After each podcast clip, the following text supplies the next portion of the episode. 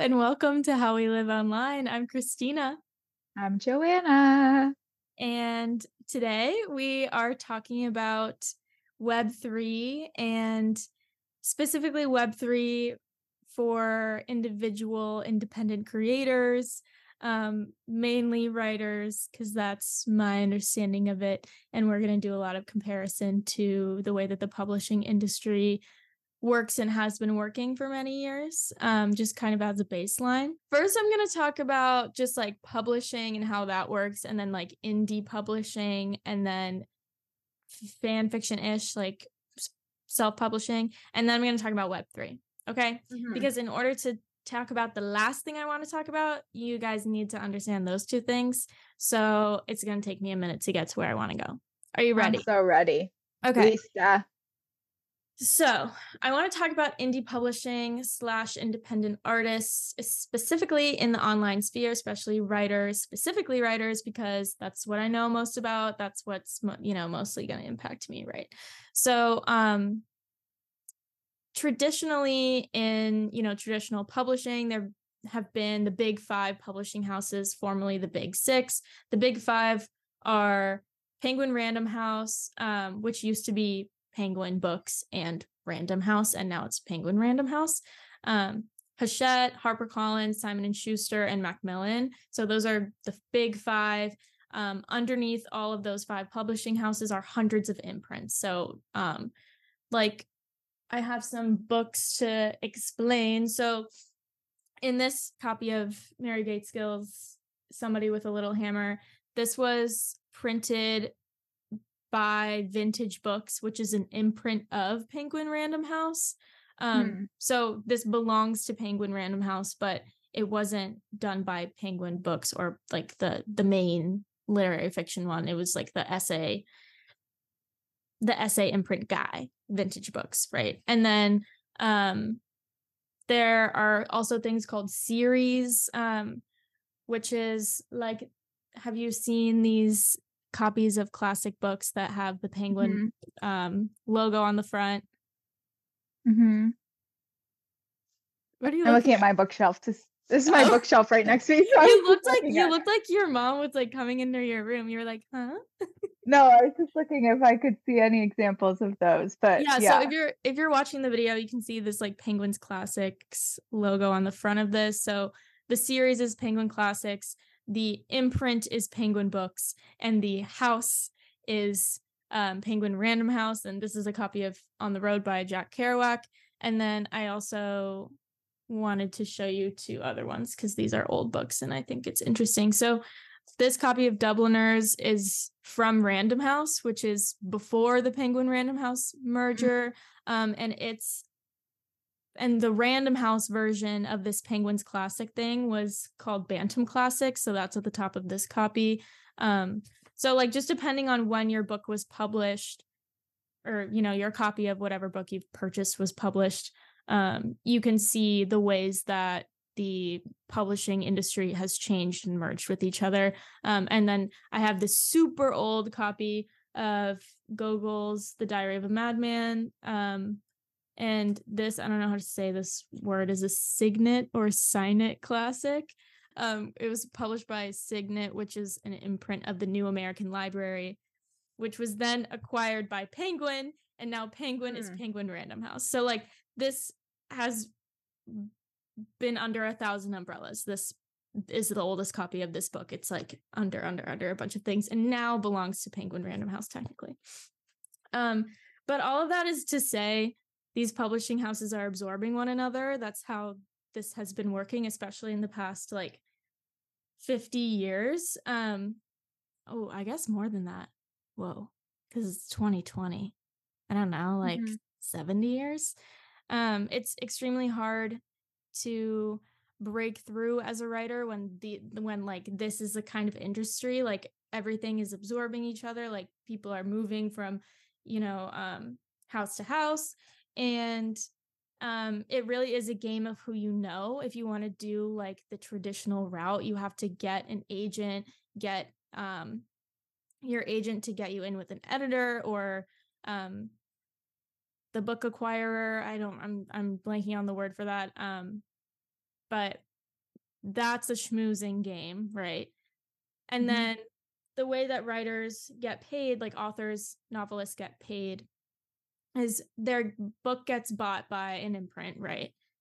And you don't just get um like a salary. I feel like when I was little, I thought that authors were like had just that was their job, but no one, no like modern author can afford to um just write novels. Like everyone Mhm. is a professor or doing some other thing or they're super famous but they're not making most of their money from their novels they're making money from um you know writing for marvel like roxane Mhm. gay or um Like speaking engagements. I feel like a lot of people do that for money. yeah she spends she tweets all the time about like um hating airplanes because she's always on airplanes to go speak somewhere because that's how she makes like a very Mhm. significant amount of her money um so how authors do get paid is that the uh the imprint or their house or whatever buys their book and they offer an advance for the book so um i know that I know someone actually who just got their YA novel got, got picked up and he was given a $50,000 advance. So he was I think you get that either in quarters or however it gets given to you within the year that they take to publish your book. That's what you get.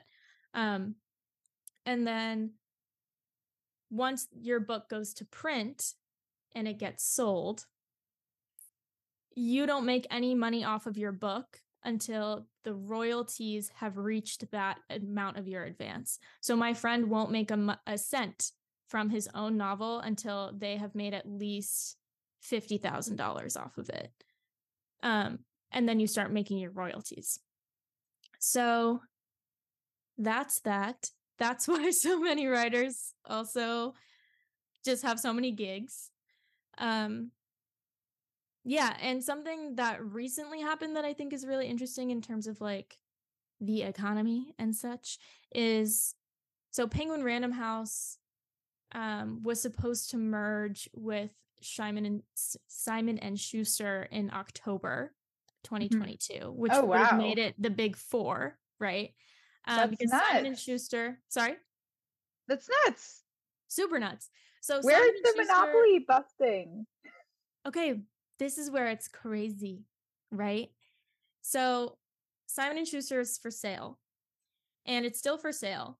And wait, let me like double check that it's Simon and Schuster that is for sale and not Penguin Random House.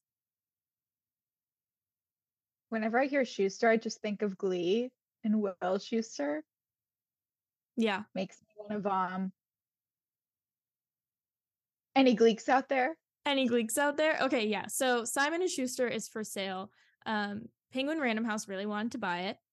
Mhm. and there's this huge um there's this huge court case between Penguin Random House and the US government because it Mm. could possibly be a monopoly, right? If because all the books would be under the Penguin Random House Simon and Schuster im- or house.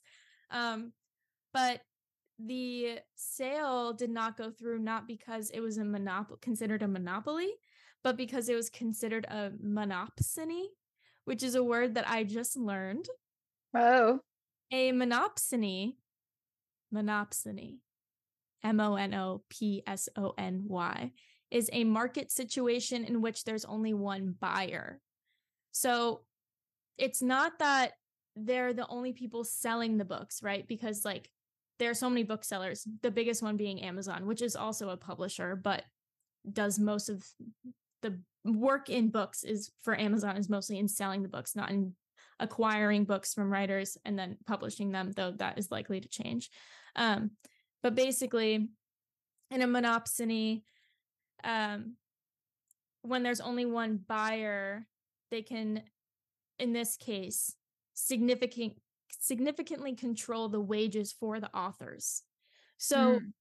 this was like a really unexpected outcome. Like no one thought that the US government would be like no we have to make sure our authors are getting paid i couldn't really believe that Um, but yeah, that's what happened because usually we hear about monopolies because that's the concern with consumers and not with workers.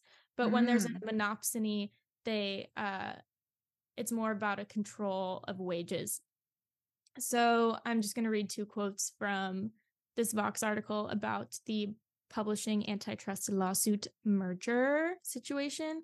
Um, it says the government argued that with this combined market share, the proposed PRHSNS would be able to buy books from authors with minimal competition. It would be able to offer lower and lower advances, and authors would have no choice but to accept these lower offers, which are already, like, I want to add, very low. Like, my friend who got $50,000 as an advance for a YA novel, like, that's a lot for a YA novel. And YA makes way more money than lit than like literary fiction.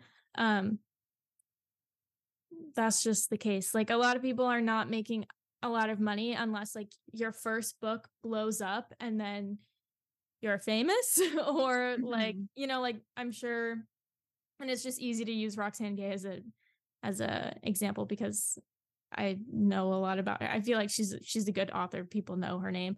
Um but like she can propose a book she could write any like anything she writes is going to get published at this point right Mhm. like her advances i'm sure are very high but um that's not that's the case because her first book blew up also it's worth noting that she started her career as like you know a, a famous author very late to very late in her life in heavy quotation marks like you know she's she wasn't like 21 publishing this book right? Um but anyway uh the vox thing also says the story of american publishing over the past 100 years is the story of an industry consolidating itself and of that consolidation encouraging homo- homogeneity. Did i say that word right Mhm. homogeneity blandness and the safest possible publishing decisions it remains to be seen whether this court's decision in this case will turn that consolidation around. The most likely next step for Simon and Schuster, after all, is to merge with HarperCollins instead, which is kind of a joke because like HarperCollins is another one of the big five, and um, they just sell fewer books than um, or acquire fewer books than Penguin Random House. Yeah, like. It, and the joke is like this is just uh, you know like a friend group who all fucks each other basically like that's just kind of what it seems like to me that's my best analogy okay so that's the background to know about how like publishing how like traditional publishing works and how um the like usual path to to writing is to publishing your writing Yeah.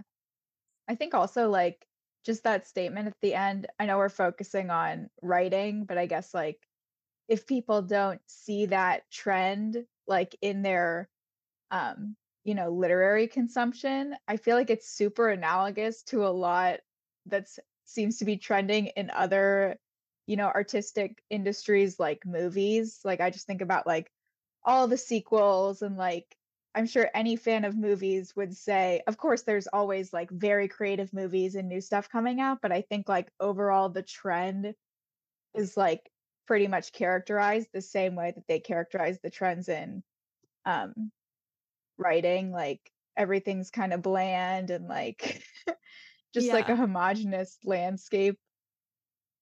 the So- safest possible option like the thing that you think is going to sell Yeah. Um, yeah what a bummer It is a bummer. yeah So what do we need to take do? more we get to that later.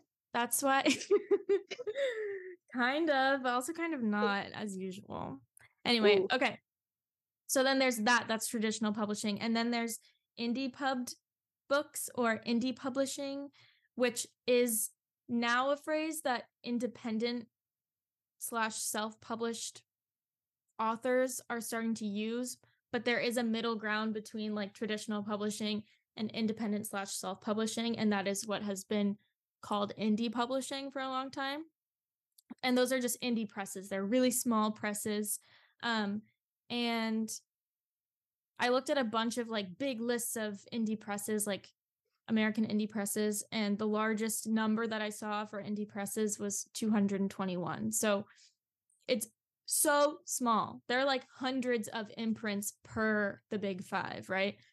Um, but here are some big ones that maybe you have heard of. Europa editions, uh, which published My Brilliant Friend by Elena Ferrante, which is like huge series um, that was like internationally renowned. There's Graywolf Press, which published My Body and Other Parties by Carmen Maria Machado. Uh, McSweeney's, uh, which published The Circle by Dave Eggers, which I haven't read, but it's about like it's some like internet dystopia book, which oh yeah. Forget. Um, I forget the exact premise, but I, I was interested to know more about that. Anyway, so those are a few of the big ones: Europa editions, Graywolf, and McSweeney's. Um, and then, so this is what industry people, uh, publishing industry people call the indies or indie pubbed presses. Um, they have a way smaller staff. They have a way longer process. Um, but as a writer, you have more control and input. You definitely get a smaller advance, but you are more likely to earn out your advance. So if you decide to publish with, like Elena Ferrante, for example, she decides to publish her book through Europa Editions, probably didn't get a lot of money for it. And then it went, it blew up. Like she is, um, that is not her real name. I think they figured out who who it is, but um Elena Ferrante slash whatever her real name is is like definitely rich because that book blew up and she didn't even have to like wait too long to earn out the advance that she got, I'm sure. So um it's just a game. It's a crazy game. Like you have no idea if your book is going to sell really well. If you are a front runner book for, you know, a big publishing house and they've front runner meaning like they like see your book and they're like we have a feeling that this is going to sell they decide to put a lot of money into marketing that book because they are now like trying to they're paying for it to be on the table at Barnes and Noble right but like these presses can't afford to do stuff like that and like have like a huge book tour for you and, and fund it. Um and then there's self-publishing.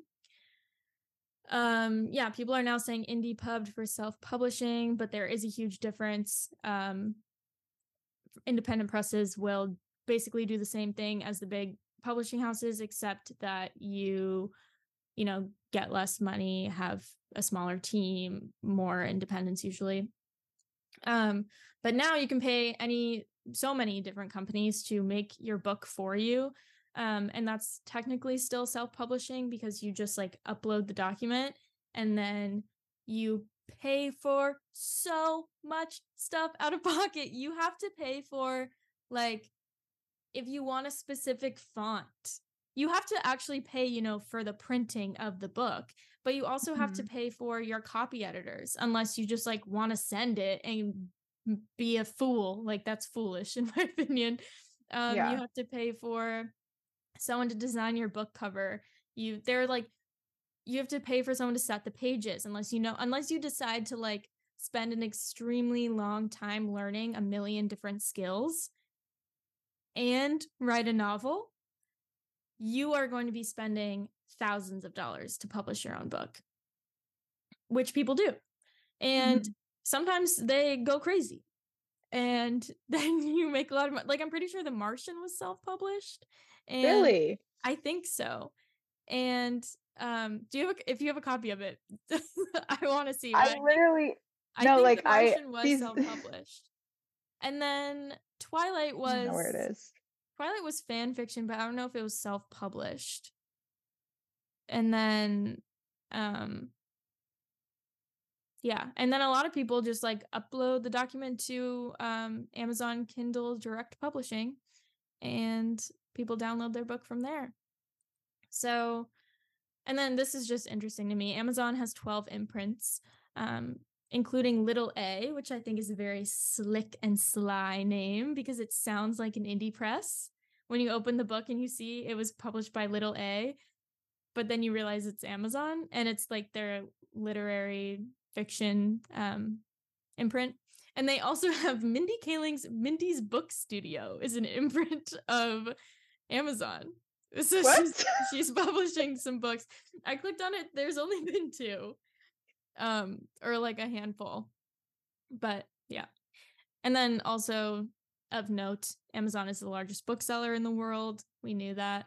Um, and then there is even less fancy ways to publish. Like you can just post your stuff on fan fiction websites like Wattpad. I mean, the ones that I know of slash used were Wattpad, Wattpad, Tumblr. I use Scribd. There's also AO3, which is called Archive of Our Own, which like maybe has been shut down now, but apparently was a huge one. There's fanfiction.net. There are a million, truly so many. Um, and then there's also like blog sites like Medium, Substack, Patreon, or people have their own website, etc. People post their poetry just on their Instagram, Rupi Kaur vibes. You know. So there's the publishing background. And then I'm going to talk about Web 3. What do you know about Web 3, Joanna?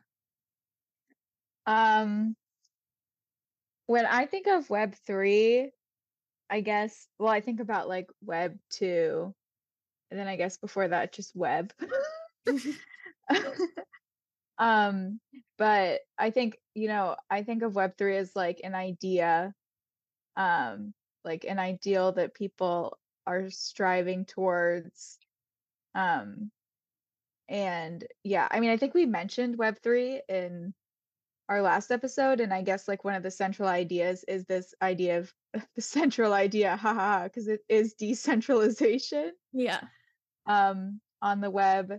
But yeah so i think well what's interesting about these web whatever to me at least as someone who's like fairly technically inclined is like that there are all these ideals but then there's also like the actual implementation of those ideals which is like making sure that there's technology that could um that that these ideals can stand up on right mm-hmm. um so i think that that's where some of these things get sticky of like how do you actually implement um you know decentralized protocols on the web people are working on it um yeah that's what i know yeah i think that i'm really excited that we decided to so joanna and i have meticulously planned this season to really roll off of the pat like the episode before and like hopefully everything kind of builds off of each other until we get to the end of the season.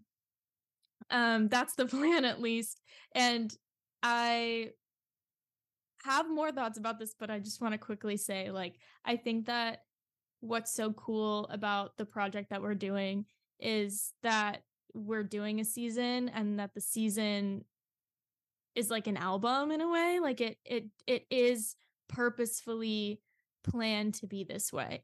Like there is a reason that this is in this um order and hopefully you are learning things as I am for sure from Joanna and also just from doing my own individual research. So I'm excited to talk about this, especially post crypto and pre our next episode. Um, but yeah, so Web3 is the decentralized version of the online world. So it's an idea. I didn't really understand like what people were saying when they were talking about that? Because you you think like oh the dark web like i'm like darkweb.com web3.com where, are we going? But it's it's a phase. It's um it's a movement. It's like the waves of feminism.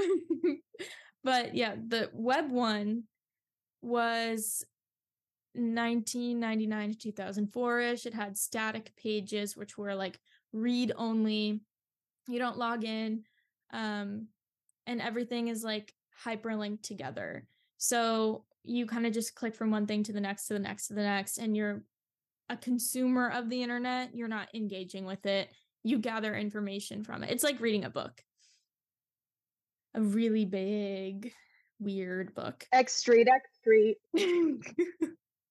and then Web 2 is 2004 ish until now, where information flows between the sites and the user.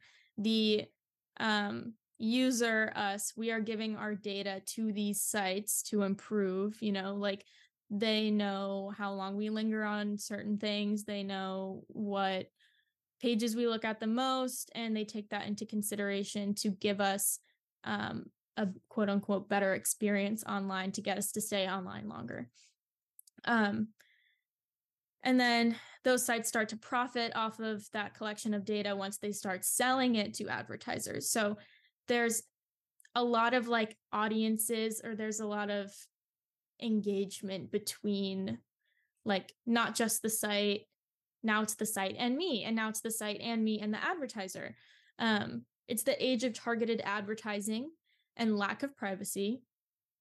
Um, and everyone's feed is different because of this personal data collection. If Joanna and I go on Facebook at the same time, even though we have we went to high school together, we have a lot of the same friends on Facebook. Our Facebook feeds are not going to look the same, and our ads are not definitely not going to look the same. um, and I will link all of the sources for this stuff in the show, but specifically, I just want to shout out um, Whiteboard Crypto, which is a YouTube channel. They do really, really helpful, like crypto web3 nerdy videos that are just like beautifully explained so i've taken a lot from them so web3 is going to use it's going to be a phase of the internet that uses blockchain technology and the tools of decentralization. And we when we talk about decentralization, we talk what we mean is it's not like Elon Musk and the Twitter shareholders are going to be discussing the way that Twitter works anymore. Once Twitter becomes a DAO, which I'll talk about in a little bit, um, DAO stands for Decentralized Autonomous Organization once Twitter, like let's say Twitter becomes a DAO, it becomes decentralized. No longer will those decisions be made by like the Twitter share- shareholders and Elon Musk, but it will be made by people like me who use Twitter, who get tokens through whatever means. Um, and those tokens are would be considered a vote, right? Our current understanding is that on the web, right now. We can delete our posts or accounts, but it's not really a guarantee. Like there's this idea that you can you know, delete all your shit from the internet, but it's still existing somewhere. Um and like you can for example you can delete your twitter but the replies to your tweets still exist so using context clues like someone could figure out what you said um also people screenshot stuff so yeah nothing nothing gets actually deleted when people talk about Web3, they say that you will have full control of your data, which means that when you delete something, it will actually be deleted. But I have questions about that that I'll get to. So, Odysee is a blockchain alternative to YouTube. Like it's the Web3 version of YouTube. So, on Odysee, creators can get LBRY tokens, which are just like an NFT, which is just a digital asset. Think of it truly as a little gold coin, but it's just on the internet. Um, creators can get LBRY tokens, which are basically a reward for enticing viewers to watch their videos. The thing about Odysee is that they can't really stop a video from being posted. So, YouTube and TikTok have rules. They're like, you can't post naked videos or you can't post like breastfeeding videos or whatever. Odysee doesn't stop videos from being posted. For example, if someone posts a video and someone else in the network wants to share it, they technically download that video and then let others watch that video and download it as well. Kind of like a big torrent network, which is why I don't understand why, if I own my data and people are downloading my video, they have my video. They actually have my mm. video more securely than they had it in Web 2. So I don't mm. understand the discourse about around like owning your data more. um, which maybe Joanna, you can explain to me. But anyway, so it's kind of like a big torrenting network. And um, that's like, you know, when you steal, when you illegally download movies from the internet. But it wouldn't be illegal in this case. So your post couldn't just get taken down because it wouldn't be on one of the servers. Like if you post something on Facebook, it exists on Facebook server. But on Odysee, because people, in order to watch it, have to download it, it would mm-hmm. theoretically be on thousands of computers around the world, ensuring that the blockchain social network you're on is not attacked or censored. So when people talk about like censorship and being and like their data being attacked and stuff they're not talking about like a regular user deciding to download your video from odysee me- meaning this like blockchain version of youtube they're talking about like someone with like intent like intent to harm trying to get to your video and like stealing it or taking all of your mm-hmm. information and like your money or something like they're talking about like digital terrorists which I feel like that, and I'm getting into my opinion right now, to me, that doesn't exist as much as we talk about it existing. I don't know. Um, but anyway, your post couldn't just get taken down because it wouldn't be on one of let's say like Facebook's or YouTube servers, it would theoretically be on thousands of computers around the world, ensuring that the blockchain social network you're on is not attacked or censored. Theoretically, this means there would be a lot of illegal and hateful things posted, but it would be in the name of freedom, of which the users of the networks could probably decide on a system to reduce that harmful content. So, in this Odysee, like blockchain version of YouTube, you can post whatever the fuck you want. It's not like YouTube is going to be like, that's wrong, that's hate speech, and is going to take it down. Um, yeah. So this video says that we will reach the point in the internet where every, we will likely reach the point in the internet where every company is run by a decentralized group called a DAO. Um, essentially, there would be no CEOs or presidents, and those with the most tokens decide on how the company changes. It's not limited by a government or some kind of like family tradition or you know the shareholders the ceo blah blah blah. It's not like so there wouldn't be one controlling authority making all the decisions about youtube. It would be me with a token i now have a vote and like i can make i can vote in this online community about how i want the community to work. Also in web3 your digital identity is not 100% connected to your real identity you can download things, make purchases, and other activity without being traced to the real you because of things like I forget what it's called, but it's like crypto mask. Like you you will essentially have like like meta, like metaverse, you will have a whole new world.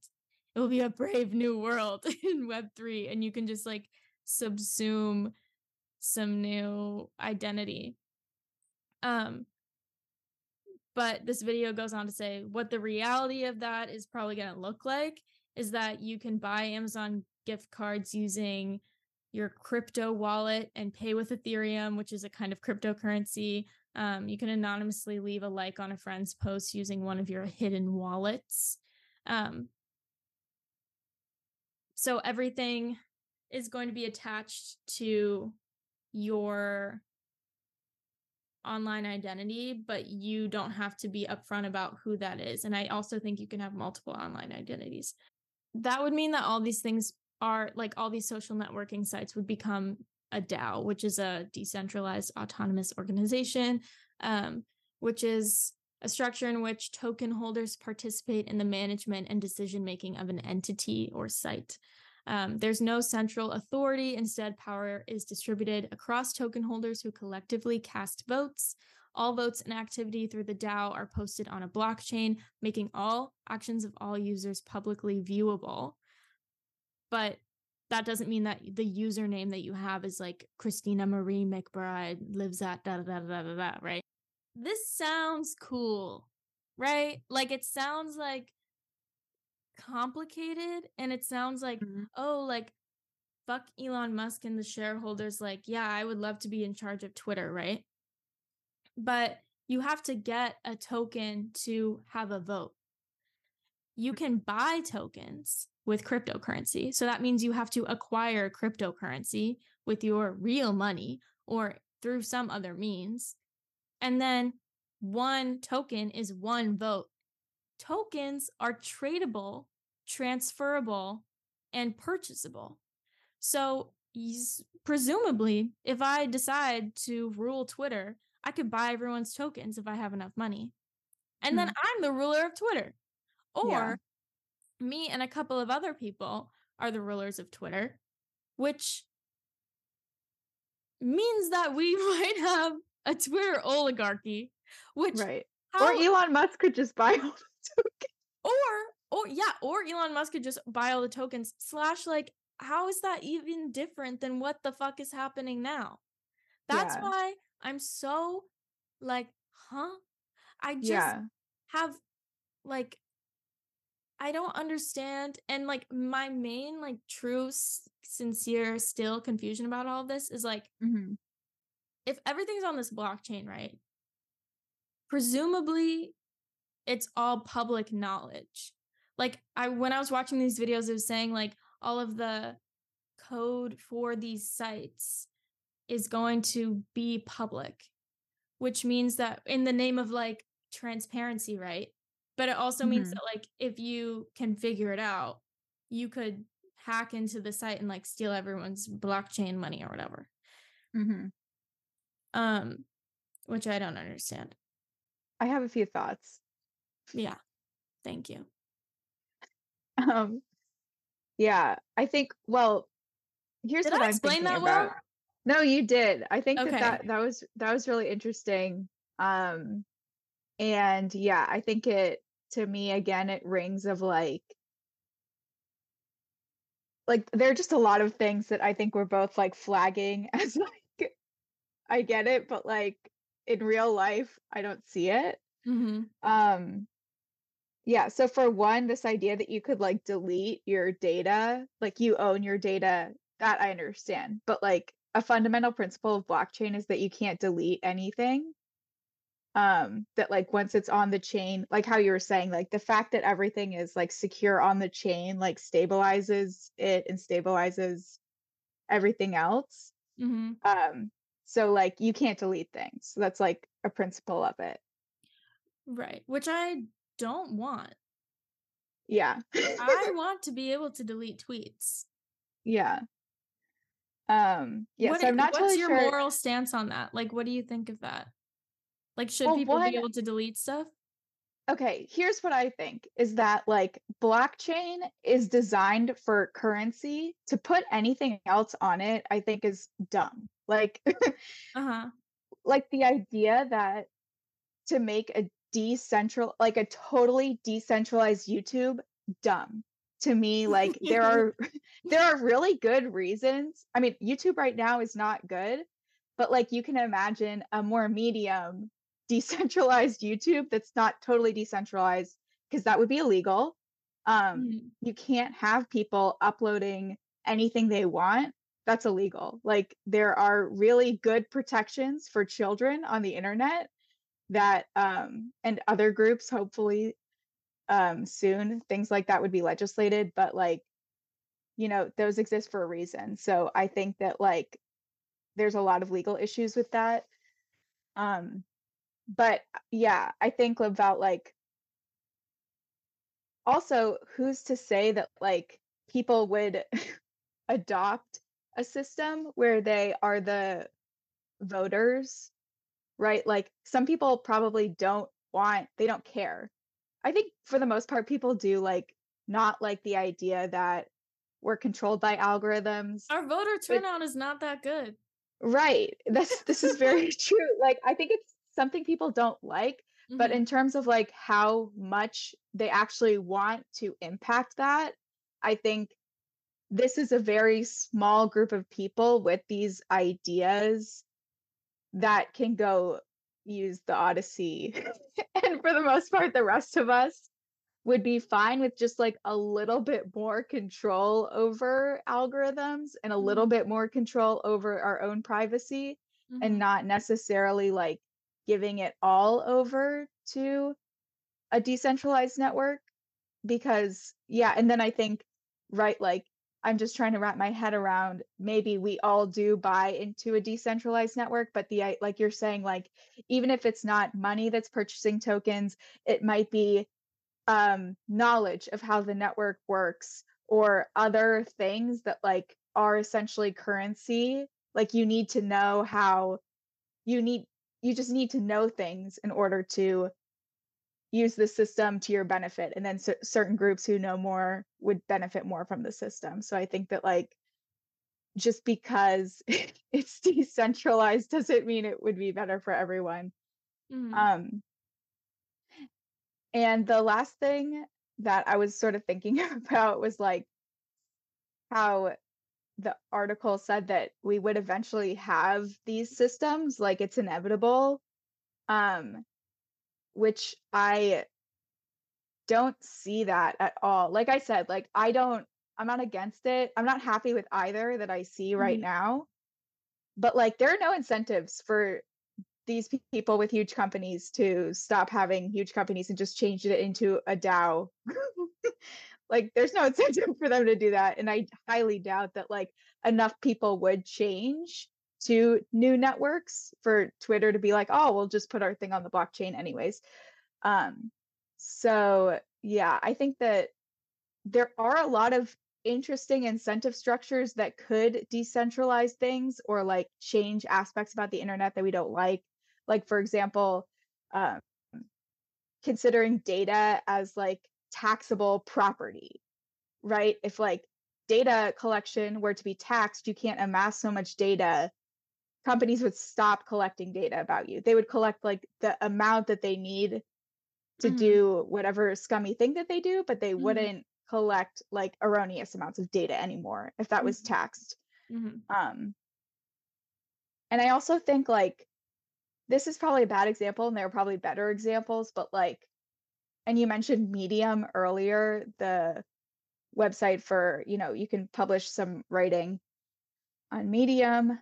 They have um, a structure where you can be like a premium member of Medium and you can like read an unlimited amount of articles per month Mhm. and you pay like $5 for that. Mhm.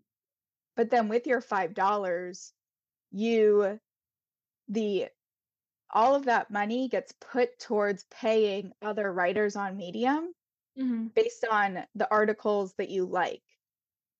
So like if you like two articles in the month, it's split evenly between those two people. Your If you like $5? 500 Yes, Like you know you like exactly where the $5 is going? yeah, Whoa. That's if you like really different. 500 it gets Yeah, but you can imagine like that's something that this platform is doing and obviously it's not like like there's probably a lot of other issues with Medium, but like Yeah. that is a like that's what they're doing. Mhm. And it's interesting and Mhm. things like that are out there. Um yeah, like I said earlier, I think people would have to do a lot of convincing for me personally to convince me that anything other than money like would work on a blockchain Yeah. because um I think that there are I mean blockchain is a very specific technology. It's like broad but also specific. And just because something is like new age or whatever doesn't mean it should be on blockchain necessarily. Um yeah. Yeah. That reminds me of a really important thing that I forgot to mention, which is why these um you know, why a DAO would be useful to people. Um what's the name of the engineer we were talking about the other day? We didn't talk about it on last week. It was just I was texting Joanna about something Gebru Gebru. Oh yeah. Um I don't remember her first name, but there's a Google engineer. um a ex Google engineer. Formerly. We'll find her name. She's Yeah, a Timnit, I think. genius. Joanna and I were texting about this engineer, this ex Google engineer. Her name is Timnit Gebru, and she I listened to an interview with her um on the gray area with Sean Illing and in it she's talking about how the um these organizations these companies the incentive for them to become a DAO um and a okay wait let me back up. So for a company to become a DAO that means that every single thing that happens to run that company or to run that site, it would have to be automated because there wouldn't be a staff of people controlling it because that would give them power to make decisions. So, what's happening right now is that in order to develop this AI, so many engineers around the world are being employed to um or not even just engineers maybe just people who like are told to like click a button a certain amount of times a day um to, for these systems to collect data or whatever. Like they're being employed to help create this these AI systems that will create these DAOs so that the DAO or like with our example decentralized Twitter can function without shareholders, without Elon Musk and without you know those 150 Twitter employees who were fired um, when Elon Musk became the new czar of Twitter. Um, like the reason that these companies would want to become a DAO is because the whole thing would then be automated. Um, and what I don't understand is that like if the whole thing is automated, does anyone own the DAO? Or does it just exist? Like who has this like someone has to own it, right? Because otherwise how has it been created? Like someone has to be making money off the thing, yeah? Or no, is that the whole point? I don't think so. Yeah. Then I why think are that they I think that like so okay, just to bring it back to the money example, and this is just my this is how I don't know if this is right, but banks make money off of transactions, off of your money being in the bank, right? I don't think crypto makes money from transactions. Okay. Crypto doesn't like like you can make money investing in crypto, but like the business of banking, Mm-hmm. Yeah. Okay. that isn't something that crypto does like like the way that we do with banks. I don't think. Okay. Yeah, it's my impression that like a DAO would just be sort of like like the way I think about it is it's just set up. And that's another thing that's terrible is that it's not accountable for anything. Like none of us are actually accountable. It's not accountable because it just exists. Like which doesn't make sense to me as something that could actually occur in the real world but I Mhm. don't know. Maybe I just haven't seen a good example. Um, Mm-hmm. Because on these DAOs, like there, I was reading a little bit about this, but I there's no time to discuss this portion of it because it's just too much. There's going to be advertisements, like obviously. mm, Um,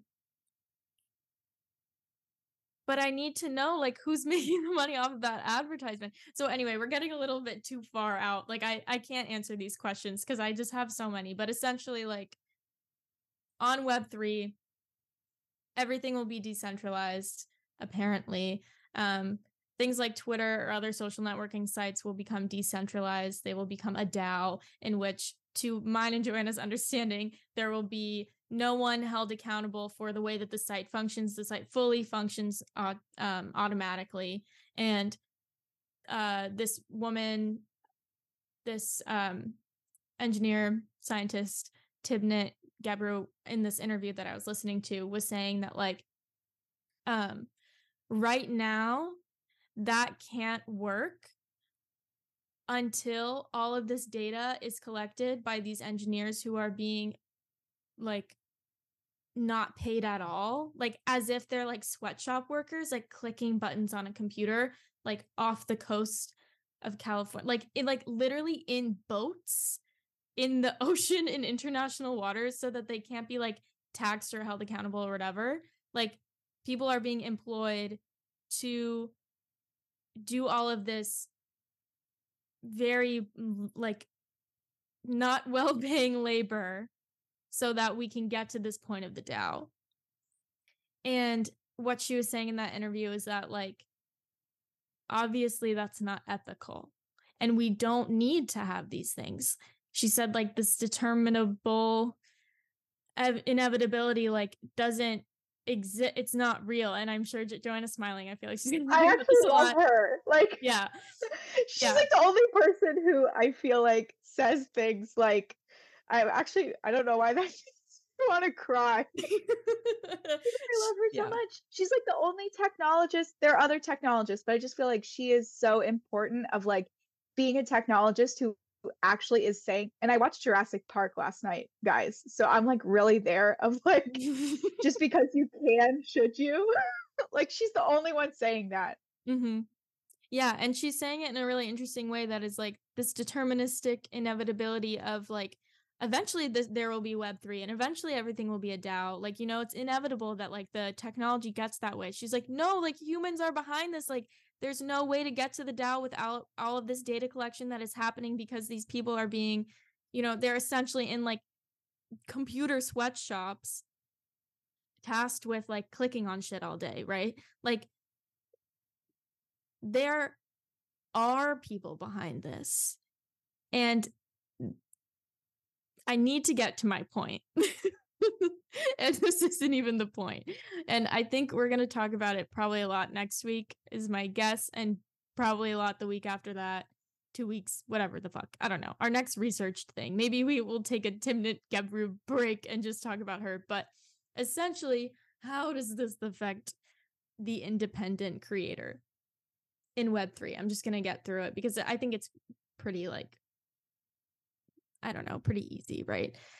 So, one of the ways that you could presumably get more tokens on a site is by posting more. So, like huge creators could um, get more tokens and they have more votes, which means that you would have more control if you are a person who posts a lot and gets a lot of tokens, which also means you are beholden to living your life on this fucking platform, website, whatever you choose to, you know, engage with but you would have and you know let's take the writer example you would have more money um because there wouldn't be fees that you know i under my understanding is that there aren't fees like that we were talking about with the banking business right? There are no taxes um, and you get directly funded. So there will likely still be ads that's a whole different story i can't even get into but i'm guessing it'll be pretty rogue and have no rules unless the capital T tokened vote on it. Um, but my conspiracy, I don't call this a prediction or an auspice, really. I feel it's more a conspiracy. My feeling about Web3 is that I think this is a push to get people who have no money already to spend their time, which, as we know, is attention, which is money, on these sites that are rigged. I'll say that again. I think this is a push to get people who have no money already to spend their time on these sites that are rigged. They are marketed to small creators, Web3, Odysee, like Web3, the idea, and then Odysee, Create On, which is the uh, blockchain decentralized version of Patreon. They are marketed to small creators, but they are seemingly going to employ similar practices, right? Like shareholders now are just going to be the people with the most tokens later. It's not a real democracy, it's not a true democracy, it's still a representative democracy in which we already live, right? Um, and if you think about the publishing industry, they're the big five publishing houses who control the book publishing, not necessarily book selling industry. And if Amazon or Wattpad or whatever service you use um, becomes a DAO, there are a few benefits. Like what I'm saying is that it's just not going to be that different from the big five. Okay, so if you do decide to share your writing on a decentralized site, what's good is that you don't sell your book first to a publisher and then to the public. You don't have to get an advance and then get the royalties. You get to fully profit unless there are going to be some kind of fees. But again, like I think that there are not supposed to be.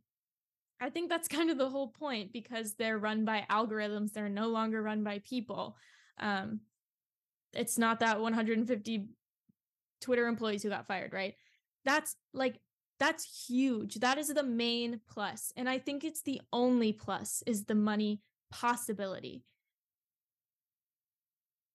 It's a game changer for writers. It's a game changer for any kind of artist who has who now in the the world of our gig economy we are we have to make our money with like five jobs.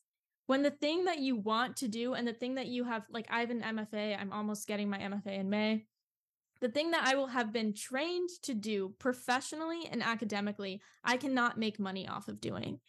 In this world of web3 even though i don't need an mfa even though like nothing is fucking real in this world anyway like hmm. i could presumably i keep saying presumably because i don't know what's supposed to happen. I am only presuming. Um you can actually get to live off of the one thing that you do. Like that is supposed to be the dream of the creator, right? Like you do what you love and you'll never work a day in your life or whatever. Mm-hmm. Like I and I want to emphasize that like it is one good thing in my opinion. It's the one good thing, but it is such a good thing that I do understand why people value it so much because it's it is life changing. It will it it has the potential to like make you no longer me me no longer a person who like you know I'm a student and I'm also teaching and I have a stipend from teaching and I also work retail and then I'm like also working on like essays and a novel situation, right? Like if in this world, I get to just do the one thing that I like to do, and I'm not being tugged in a thousand different directions. That would literally that that has the potential it's it is life like it changes the way that you live your daily life okay mm-hmm. Which is why i understand the hype. I do understand the hype. I just don't believe in it. Um there would not be that issue of the monopsony that we talked about in the beginning because each author is putting putting out their own work. There wouldn't be you know the threat of smaller advances. There is no longer this like big industry above your head blocking you from getting into it. Like sounds really good when you ignore everything else. It sounds really good right? But also there's no rules and there's no which i love rules i feel like they keep us safe and there's no safety net as we talked about in the last in the crypto bros episode and that's scary. Mm-hmm. and so here are some negatives that aren't just like everything that we've said before that we're confused by but here are some other like true negatives to web3 right it will it's supposed to have open source code making it very susceptible to crime is that correct, Joanna? Open source code means you can like look at how things are made. Yeah. I mean, already you can like see a lot of a good amount of what's underneath websites. Obviously, something not anything like they don't want you to see. Mm-hmm. Hackers. Web three is Hacker, also supposed to have hacking. Web three is also supposed to be the age of the internet in which we have virtual reality. So there's supposedly going to be 3D graphics um, which like could be a plus, but mostly it means you need fancier computers and devices, which means that a lot of people won't be able to use Web3 or like, you know how your iPhone, Joanna and listener, you know how your iPhone feels like it stops fucking working after two years, even though some of us, Joanna, hold on to it with white knuckles for eight. I have a new phone now. um that's going to happen faster. Oh, God. Yeah. And yes, you own your data, which I still don't really understand that technically. The blockchain in my head, Joanna, like it still is not making sense. Um, even though you technically own your data, it will become public. Mm-hmm. Which, like, in the name of freedom, freedom, but what if I don't want anyone to know anything about me? What if I want a drunk tweet and then delete? Okay. Anyway, Web3. That's your freedom. That's my freedom is that I can yeah. delete any tweet I want. Don't put my fucking tweets on the blockchain. Some of them flop. I don't want there to be evidence that it got no likes. um and then my synopsis is Web3 seems like it is truly the wild, wild west. Every man for himself. Everybody knows everybody's business. And it's worth noting again accessibility is way limited. I mean, the other thing is like, like even when you're saying the positives, it maybe I'm just like, maybe I need to watch this video on DAOs for myself. But like, I know I've talked to you about this so much of like, and you even said it that like, it would allow a creator to create be spend more time creating and not spend time doing the things they don't want to do like and i know you've talked about on the pod you've talked about in other times that like one of the things you hate doing the most is peddling yourself. To me like that does not change. No.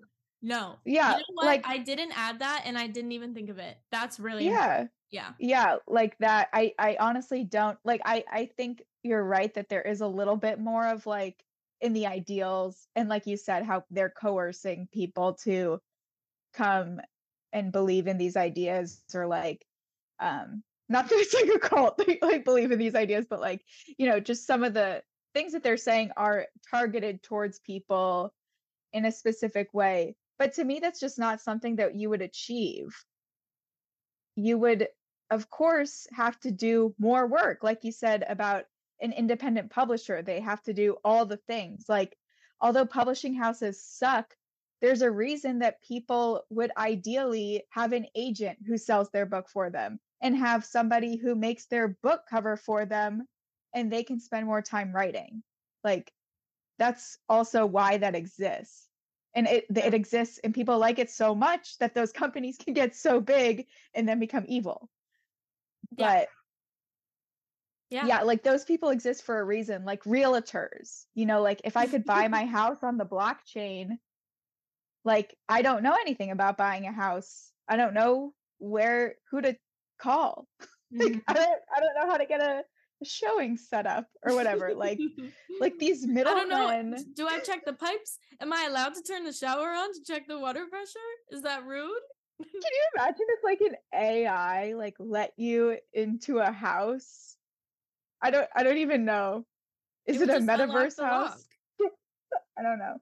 But right, like like yeah, I think like a lot of times we yeah, I think I I just like more so think about like there's probably a better middle that we could meet between like what we have now and like these things that are totally idealistic and like idealistic but also like not in the ideals that I think are totally thought through. Mm-hmm. Yeah. So, yeah, I think it's a new, I think it's the digital age version of selling the American dream. Like, they're, yeah, I don't want to self publish because I don't want to do all of that.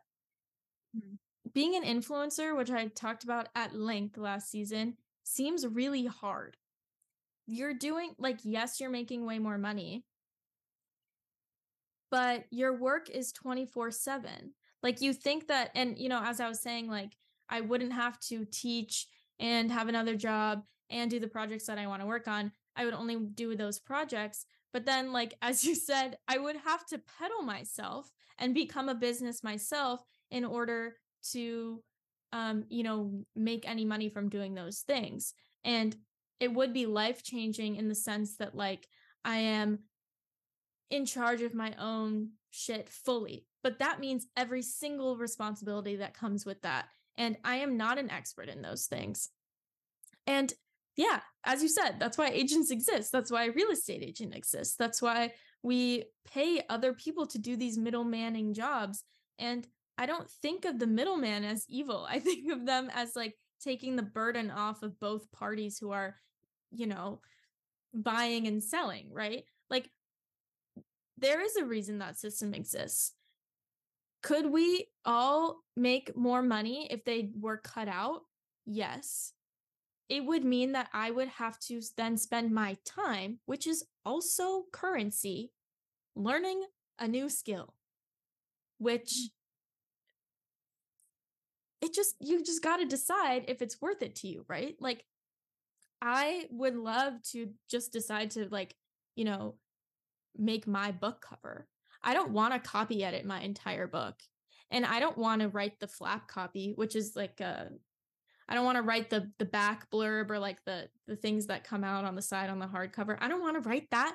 That's peddle that's being like this debut novel from Christina McBride is going to be the craziest ride of your summer. Da da da da da da. like I okay, I'm smiling. I'm like that kind of sounds fun. But you know, like I and even right now, if you're on, if you're listening to this episode because of what I've been posting on TikTok, bless your heart. Thank you for being here. I started posting stuff on TikTok this week just because I'm like, I do need, I do, and I do need to peddle the podcast for people to listen to it. I do believe so much in, you know, what we're doing. I think it's really interesting. And I think it's important to know this stuff, especially as we like keep consuming shit on the internet and it's only going to get more complicated and it's only going to get you know 5 years ago we knew about bitcoin but we weren't talking about it like this. Like this is happening really quickly. I think it's important and i want people to know about it and so i have to peddle myself but i don't want to. I want my intern to do it but she's not a good intern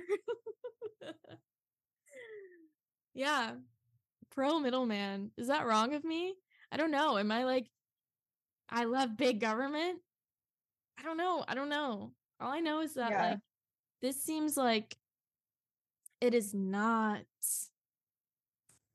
it is not what it is being marketed as. It seems like a recipe for more work, more attachment to your devices, um, less security with your finances, more surveillance of the shit that you do online, right? Like sometimes you do post something that you don't want people to see because you're an idiot and you're like trying to send a nude to your boyfriend and then you like post it online somehow or something like or like you're drunk and you're tweeting like i'm so fucked up right now and then you like go try to like do your interview for to be a kindergarten teacher the next day like mm-hmm. you know you're allowed to be both of those people and you're mm-hmm. allowed to delete your tweet mm-hmm. i think yeah i don't know i think that like as i said marketing this to the creator, the the modern artist. It's just, you know, eh, creator is what we're saying now for like the like woe is me hard life um working really hard artist life life in, of an art i don't know. There's some there's some word that what do people say? Um yeah yeah a um a starving artist? Yes oh my god okay yeah the creator which sounds so godly is like it's just the modern version of the starving artist Ugh. i'm feeling a substack article in what i'm saying right now i have to peddle myself but yeah i feel like this is being marketed this idea is being marketed towards starving artists to like give them more control and more independence and more financial control and more financial independence and creative control. Da, da, da, but it's still not made for us because if artists got to choose i think we would all live on farms. I really do. And then just like snail mail shit to each other. I love that. Those are my thoughts on the matter. It's a long episode but i think necessary. Yeah. That is really interesting Thank you. Oh, uh, uh. Mm, mm, mm. the thing is that like yeah it's re- it's really hard it's really hard to get your book published in the traditional sense Mhm. in this way anyone can publish a book but do we all need to To me, it just like reminds me of so many arguments or debates I've had with people who are like, oh, if you don't like this thing, then you like this thing. Like, oh, if you don't agree, if you think Web3 is sketchy, then you must like the way it is now with like mm-hmm. all these big five. then you're a communist Yeah. well, you're a I like- communist if you like Web3. please note that christina got confused just then You're totalitarian. But um and to me it's like I mean, I feel like it's just reminds me of like being younger and being like feeling like I have to defend an opinion that exists Mhm. or that like someone is telling me. But I think like as I get older, and I'm not even that old, but I don't know. And I don't know if it's just like gaining more knowledge or like, especially in this podcast where I feel like we research things with some nuance and like we're, so we're, much nuance well, I So mean, even if we don't, well, we're trying to like come up with something to say that's new, right? We're like auspicious. We're, Mhm. we're Mhm. forecasting Mhm. like to me i think what's really interesting about that exercise is like we're open to things that don't exist yet and we can like Mhm. talk about things and like have opinions that don't like color in the lines of what already exists and we don't have to like yeah i just feel like i i'm thinking of myself like backed into a corner of being like oh yeah like you said like do i like big government it's like you don't have to or you can like some parts of it Mhm. but Yeah. not other parts yeah so I mean, like if we do end up in this in this crazy version of, you know, the most web 3 web 3 version of web 3, like maybe I will like it. I don't know. It doesn't exist yet.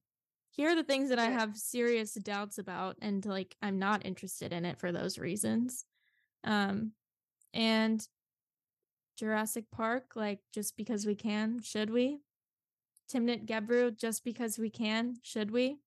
She said this really interesting thing about like just because we have the ability to make these like I don't know. What is the word something language systems?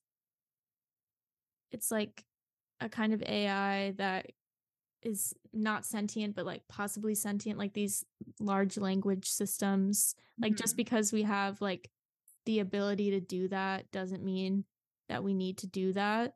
Um she said that about like about um gpt-3 she was yeah like we'll get into that. I know we'll get it Uh, do you know what she said? Do you remember what she said about it though? No but i've read i mean i i didn't listen to the um the interview you sent me yet but i have read a lot of what she says and yeah and she's just like if you know if if we had a different set of priorities we'd be making something other than gpt-3 which Mhm. joanna's nodding a lot so i'll stop it there but yeah we like again and again the few with the resources are creating things that maybe don't have to happen and that are marketed to serve the public but don't and from my personal perspective um i don't want to live a life where i'm beholden to my device that has to somehow accommodate vr like my phone which i just got last year already is starting to fuck up like i don't I don't I I can't keep up. I can't keep up. But I also feel like I have to know, which is what this podcast is. It's driven by my like curiosity and also just like I can't let other people explain stuff to me unless it's Joanna. Truly. So, yeah, that's all I have. Do you have any final thoughts? guys Please spend your tokens on our podcast. No, we should offer tokens. Oh, okay. Guys. Actually, wait. no, no, You wait. can- no, we get tokens. tokens. we have tokens. Do you? Guys, consider consider donating your tokens to us for listening to the podcast that can be you don't have to pay us in in ethereum we can just take your little token and then we will be part of the oligarchy I was going to say my vision of blockchain is spiders holding hands. And that may help clear some things up. Or maybe I've just but they're individual spiders Right, so it's let you're the spider and you hold hands with other spiders. so you're a spider i'm a spider Yeah, we hold hands. you're a bird i'm a bird that's from the notebook I know. okay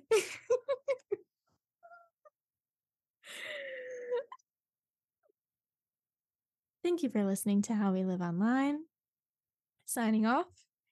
This is Tokenina. Tokstina. Tokestina. and Joanna Tokenita. Joanna Chain.